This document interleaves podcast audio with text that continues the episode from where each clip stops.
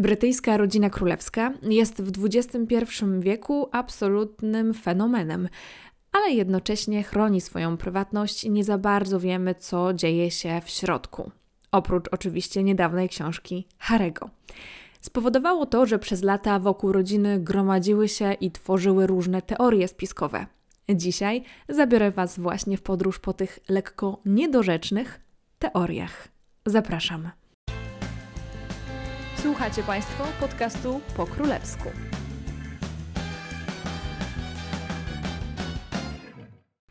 Cześć, nazywam się Anna Orkisz i jestem Waszą przewodniczką po królewskich tematach i dramatach.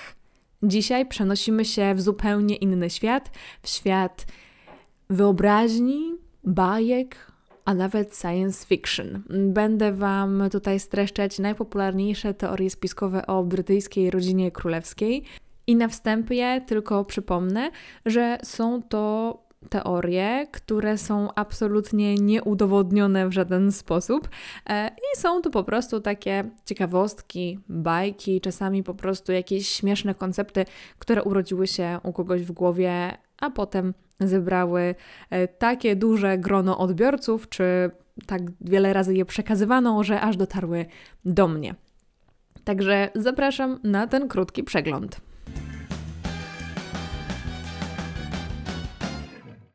Przygotowując się do tego odcinka, przeczytałam masę stron internetowych, artykułów, obejrzałam filmiki na YouTubie, które mówiły o teoriach spiskowych właśnie w brytyjskiej rodzinie królewskiej. Nawet przesłuchałam podcasty o teoriach spiskowych, jeżeli miały odcinki o brytyjskiej rodzinie królewskiej i wybrałam dla Was taki mój subiektywny przewodnik, właśnie przewodnik, chyba wybór, mój subiektywny wybór tych teorii spiskowych.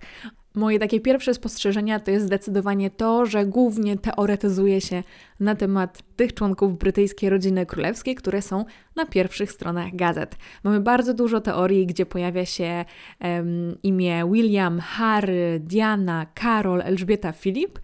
No właściwie o reszcie się w ogóle nie teoretyzuje. Mamy jakieś takie teorie spiskowe, historyczne bardziej. Jedną z takich bardziej popularnych jest to, że królowa Elżbieta pierwsza nie była królową, tylko była mężczyzną. Nie była kobietą, tylko była mężczyzną. Um, to jest taka teoria, która bardzo często się przewija, ale jak zwykle ja się raczej nie zajmuję brytyjską rodziną królewską dalej niż ten dwudziesty wiek. Czasami sobie wracamy do królowej Wiktorii, ale jeżeli byście byli właśnie zainteresowani taką historyczną teorią, to właśnie ta o Elżbiecie pierwszej jest najpopularniejsza. No i tak jak mówię, zdecydowanie teoretyzuje się o tych nazwiskach, o tych imionach z pierwszych stron gazet i ja też tutaj będę te imiona wymieniać podczas tego podcastu, także już bez zbędnych wstępów przechodzimy do pierwszej teorii. Karol i Diana mają sekretne dziecko, córkę. Córkę Sarę. Cała sprawa wyszła około dwa tysiące czternastego do dwa tysiące piętnastego roku, kiedy księżna Kate miała pojechać do Stanów Zjednoczonych i spotkać się z Sarą, która jest po prostu prawie identyczna jak księżna Diana, przepiękna mm, kobieta, która właśnie księżną Dianę em, bardzo, bardzo przypomina. Sara miała urodzić się w tysiąc dziewięćset osiemdziesiątym pierwszym roku, zaledwie kilka miesięcy po ślubie Karola i Diany. I jak do tego doszło? Są dwie teorie. Po pierwsze, w ogóle nie wiemy, czy, czy taka osoba istnieje, a z drugiej strony właśnie mamy dwie teorie, jak do tego doszło. Pierwsza mówi, że rodzina królewska przed ślubem Diany i Karola chciała sprawdzić, czy Diana jest płodna, czy może wydać na świat królewskie potomstwo.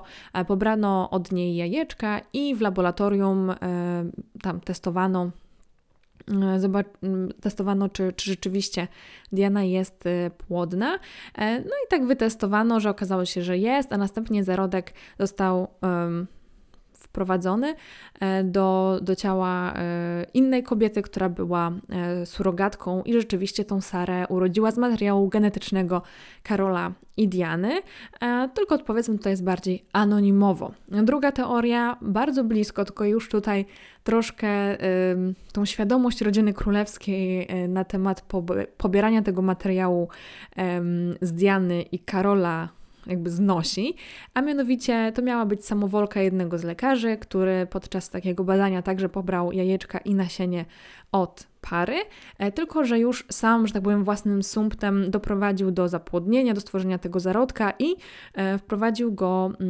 do swojej żony. I jego żona miała być surogatką. Razem mieli właśnie wychowywać tą córeczkę, która miała być córką Karola i Diany. Jaka jest prawda?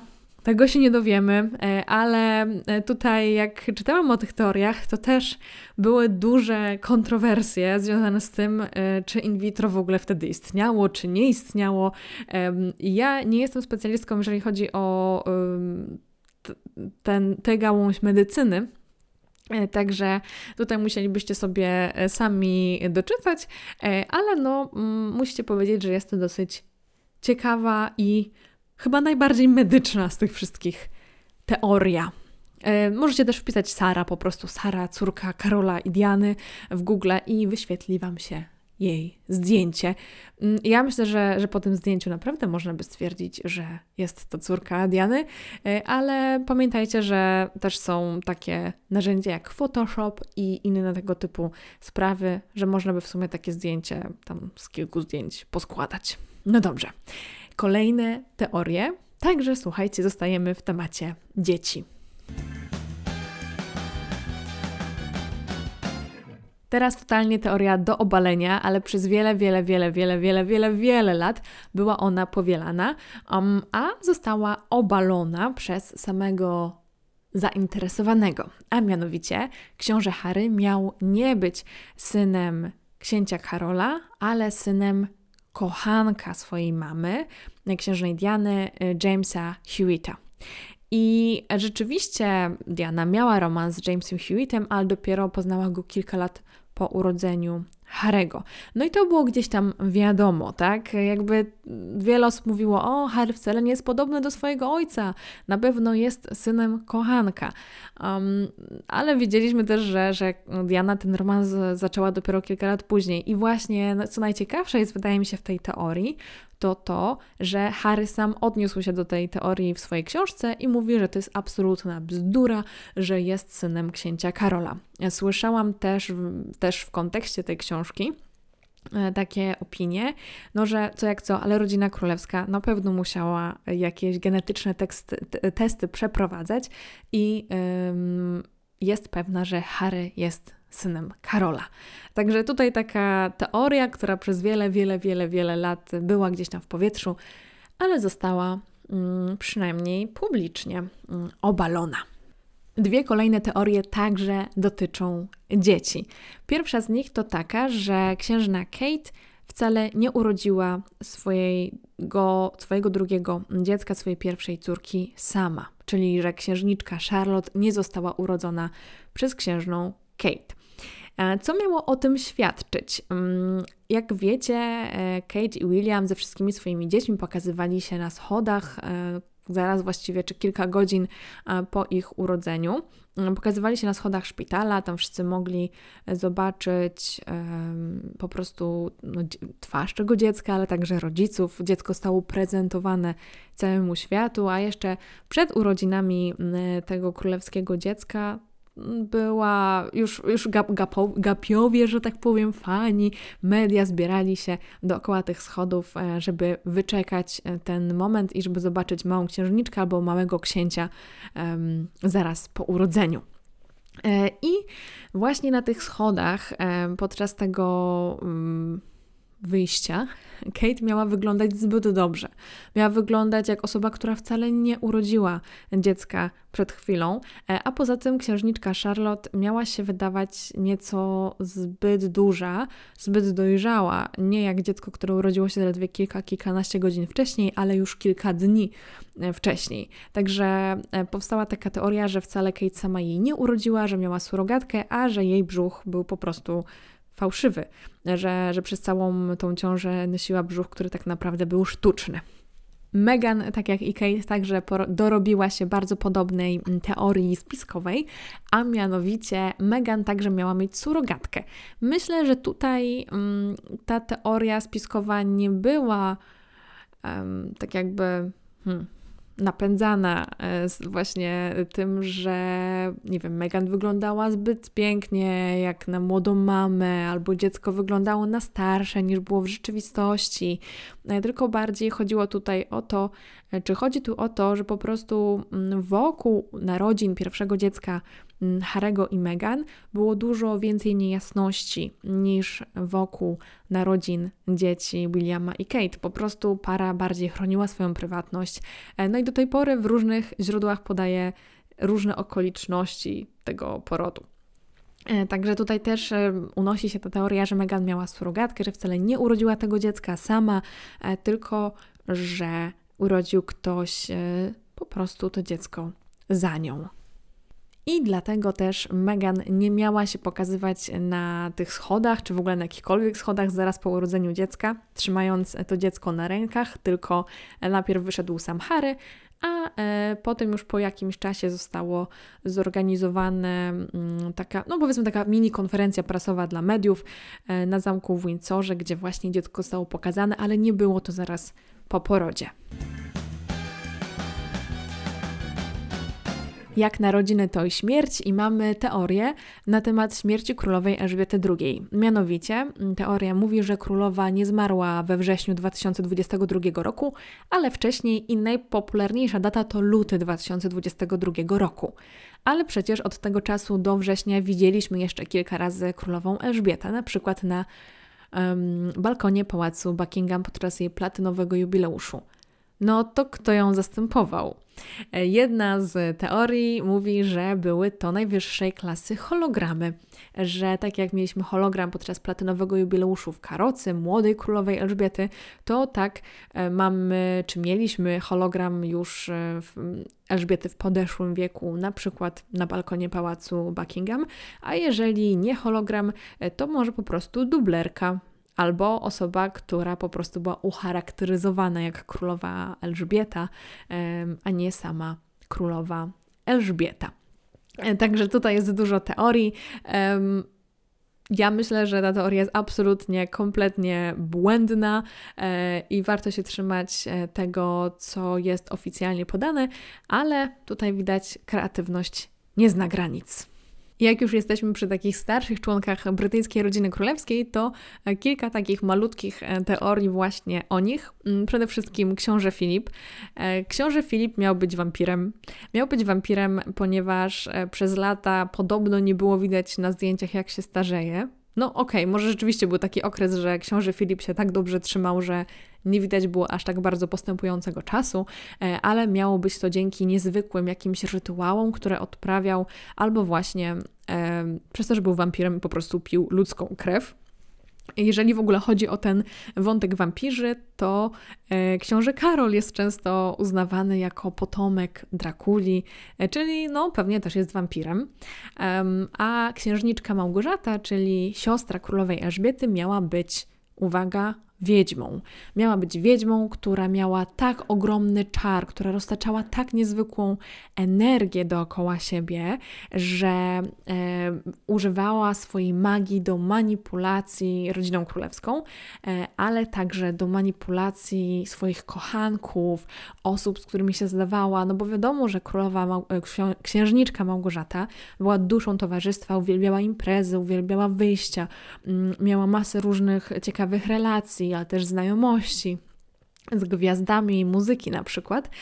Także tutaj ta teoria mówi, że właśnie królowa Małgorzata tą swoją magię, ta, ta, ten takie... Yy, yy, nie, nie, to nie była kwestia tego, że jej osobowości i tego, że była po prostu taką duszą towarzystwa, tylko tego, że po prostu była yy, czarownicą i wszystkich dookoła zaczarowywała. Ja myślę, że ta teoria jest yy, dziwna, dlatego że no, gdyby księżniczka Małgorzata rzeczywiście była yy, taką czarownicą, no to przecież jakoś by wszystko wyczarowała, żeby wyjść ze swoją miłość życia, czyli Petera yy, właśnie na początku panowania Elżbiety drugiej, ale to się nie stało, więc ja myślę, że to jest argument, który ewidentnie potwierdza to, że no, księżniczka Małgorzata jednak nie była wiedźmą.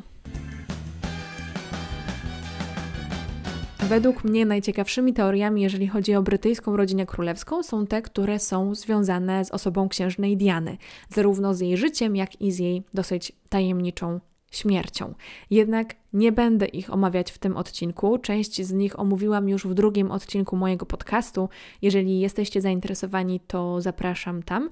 Ale mm, za kilka tygodni, jeżeli będziecie chcieli, jeżeli też wszystko się dobrze złoży, to także przygotuję odcinek po prostu o tych teoriach związanych z księżną Dianą, dlatego że uważam, że akurat ten zbiór teorii zasługuje zupełnie na osobny odcinek.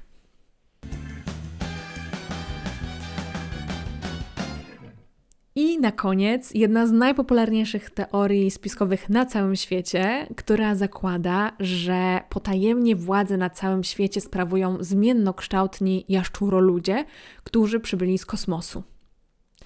I tą teorię rozpowszechnił, a może spopularyzował David Icke, to jest taki brytyjski dziennikarz, prezenter, który właśnie w latach dziewięćdziesiątych wydał książkę na ten temat i uważał, że właśnie cały świat jest kontrolowany właśnie przez reptilianów, przez jaszczurów. Oni wszyscy mieli być ze sobą powiązani, ale do końca nie wiadomo, jak to się stało. W sensie, jak to się stało, że jaszczurki kontrolują świat. Dlatego, że to nie jest tylko królowa Elżbieta druga, ale także na przykład rodzina Bushów, różni amerykańscy politycy na najwyższym szczeblu, albo w ogóle królowie, politycy, świetli ludzie z całego świata. Tam wymieniał właśnie, jak rzucał nazwiskami w tych teoriach, to właśnie była królowa Elżbieta i, i Bush, ale to też było tak, że w latach dziewięćdziesiątych ci Bushowie, ta dynastia Bushów, no to miała jednego prezydenta, zaraz był drugi prezydentem, więc no rozumiem, że to była taka metafora panowania nad światem. I generalnie ta klika reptilianów ma mieć największy wpływ na kształt świata, na politykę, gospodarkę, wojny, ekologię. No i właśnie, czy to jest tak, że po prostu niektóre rodziny są tymi reptilianami? Czy to jest tak, że w pewnym momencie te jaszczurki porywają ludzi, a same są zmiennokształtne, więc potrafią się zmienić właśnie w te osoby, które porwały? Tego do końca nie wiadomo. I też właśnie nie wiadomo, czy królowa Elżbieta była reptilianką od początku, czyli po prostu, że cała rodzina królewska jest reptilianami i tak naprawdę, wiecie, po nocy żyją w jakichś hmm, grotach, jak smok wawelski i zmieniają się właśnie w te jaszczury, a tylko pokazują się w tej ludzkiej formie do ludzi, czy po prostu tylko to była królowa Elżbieta druga, która w pewnym momencie swojego życia została, że tak powiem, porwana, pojmana i właśnie jakaś jaszczurka zmieniała się w nią, kiedy się pokazywała publicznie, albo może po prostu cały czas, żeby inni członkowie brytyjskiej rodziny królewskiej też nie wiedzieli. To też może być wytłumaczenie na jej długowieczność, tak? Dlatego, że jaszczurki mogły po prostu dłużej jakby wcielać się w królową Elżbietę niż sama królowa Elżbieta w siebie. To w takim razie gdzie byłaby prawdziwa królowa Elżbieta? Może gdzieś w Tower? Tak jak w bajkach mówiono, wcielić ją do Tower i tam ją więzić. To myślicie, że ona była więziona w Tower przez jaszczurki? Jest to na pewno sprawa do rozstrzygnięcia. A tymczasem dziękuję Wam bardzo serdecznie za ten dosyć luźny, humorystyczny i nieco niedorzeczny odcinek podcastu.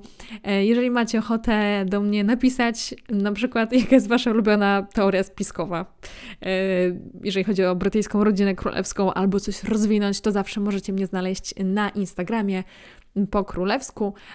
No i słyszymy się za tydzień w kolejnym odcinku. Obiecuję, że już nie będzie o teoriach spiskowych i o jaszczuroludziach, a także o zapłodnieniach in vitro. Tylko zejdziemy troszkę na ziemię. Ale no to co? Do usłyszenia w kolejnym odcinku. Pozdrawiam. Cześć, pa pa.